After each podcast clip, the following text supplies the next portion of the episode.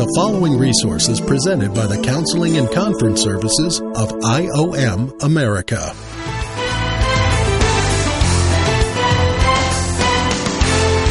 Welcome to A Counselor's Point of View.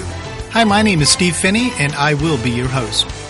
This is uh, Rest, Abide, Walk. This is finally we're getting to the point where the we're able to go. Uh, this is the final message of, of of the overall message of Identity Matters is the blessing we get in living of resting in daily decisions, abiding in Christ, and simply walking after the Spirit as a lifestyle. That's the point. This is the clarity of the gift given to us by Jesus Christ is resting, abiding, and walking. None of this, what I'm going to show you right now, can happen unless you extend forgiveness and seek forgiveness. We've been called to the ministry of reconciliation. Not music, not deliverance ministries, not prayer ministries. The ministry of reconciliation. So here it is, resting. Matthew eleven twenty-eight talks, talks to us about, hey, if you're weary and heavy laden, come unto me and I will give you rest. He doesn't say if you're weary and heavy laden, hang on there, I'll get to you real soon. He won't even go to you. Do you know Jesus Christ will lay dormant, so to speak, in an indwelt believer for fifty years and wait for that person to come to the conclusion that they need help? But they know they talk to the person. They know that they're saved. But there's no Christ activity in their life. He's a gentleman. And he said that he would wait. You have to go to him. That takes a brokenness of pride to go seek help, even from Jesus.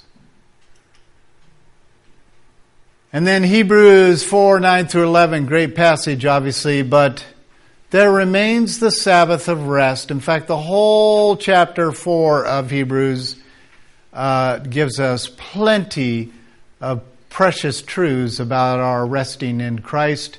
But God designed the whole system from the very beginning to have the last story, the last page, the last day of seven is rest.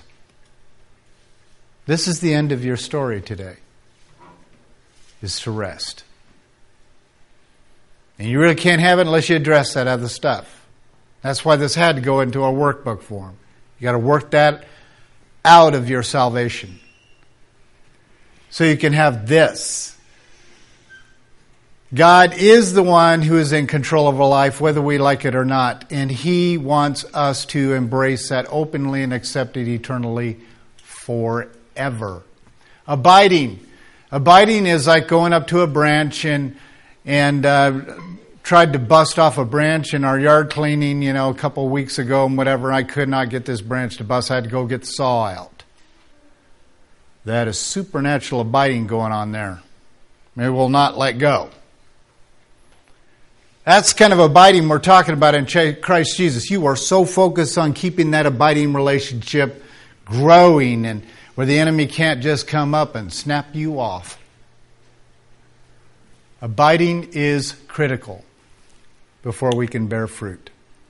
Then walking after the Spirit and in the Spirit. And the flesh opposing the Spirit, the Spirit opposing the flesh, and we cannot fulfill the desires of the flesh while we're walking after the Spirit.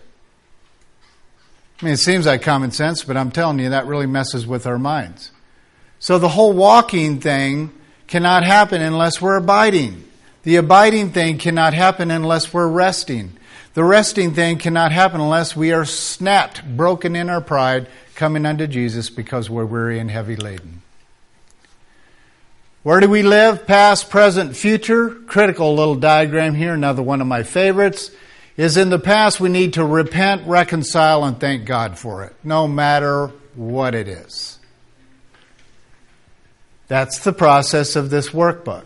Present, just, just simply to obey. You hear God, you go, yes, where, where are we going again? Just, where, lead me. You're walking yes. God doesn't have to play mind games with you, or you try to cause him to play these mind games. Everything's a yes. You're a people of the yes. He can take you anywhere at that point. Future, you're trusting it to God because you can't read it. Do you know that there's actually certain things that God's keeping from Jesus? Does Jesus know the day or the hour of the... See, most Christians know that. God's withholding data from his own son because he does not have the prerogative to know it unless God gives it to him. Why would God hold that data from his son who's perfect?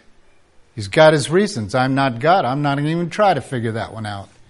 But I can tell you this, if God withholds information from his son, he's certainly not going to comfort you on future events.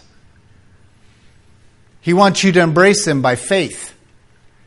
Moment by moment, second by second. See, what I've told you today is in the past. It's not in the present.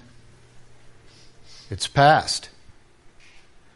So Satan only is a god of the past. He's not a god of the present. He's not a god of the future. Satan is a god of the past. So he's got to bunch you up of past issues. He can even do that with something I said ten minutes ago. He's a god of the past. Our worldview is very clear if we're looking through our problems, circumstances, and feelings. Well, we're going to look at God as being pretty small. But you know, if we're looking through God and then looking through God at our circumstances, our circumstances will look pretty small. Whatever is closest to you is the biggest. Right? Whatever's closest to you and you're focusing on, staying focused on, probably is your identity. Identity really does matter. So do I want a self-life view of God, or do I want Christ's actual view in his own mind of his Father? This resource has been presented by the Counseling and Conference Services of I O M America. For more information about our ministries, visit us online at I O M America dot org. That's I O M America dot org.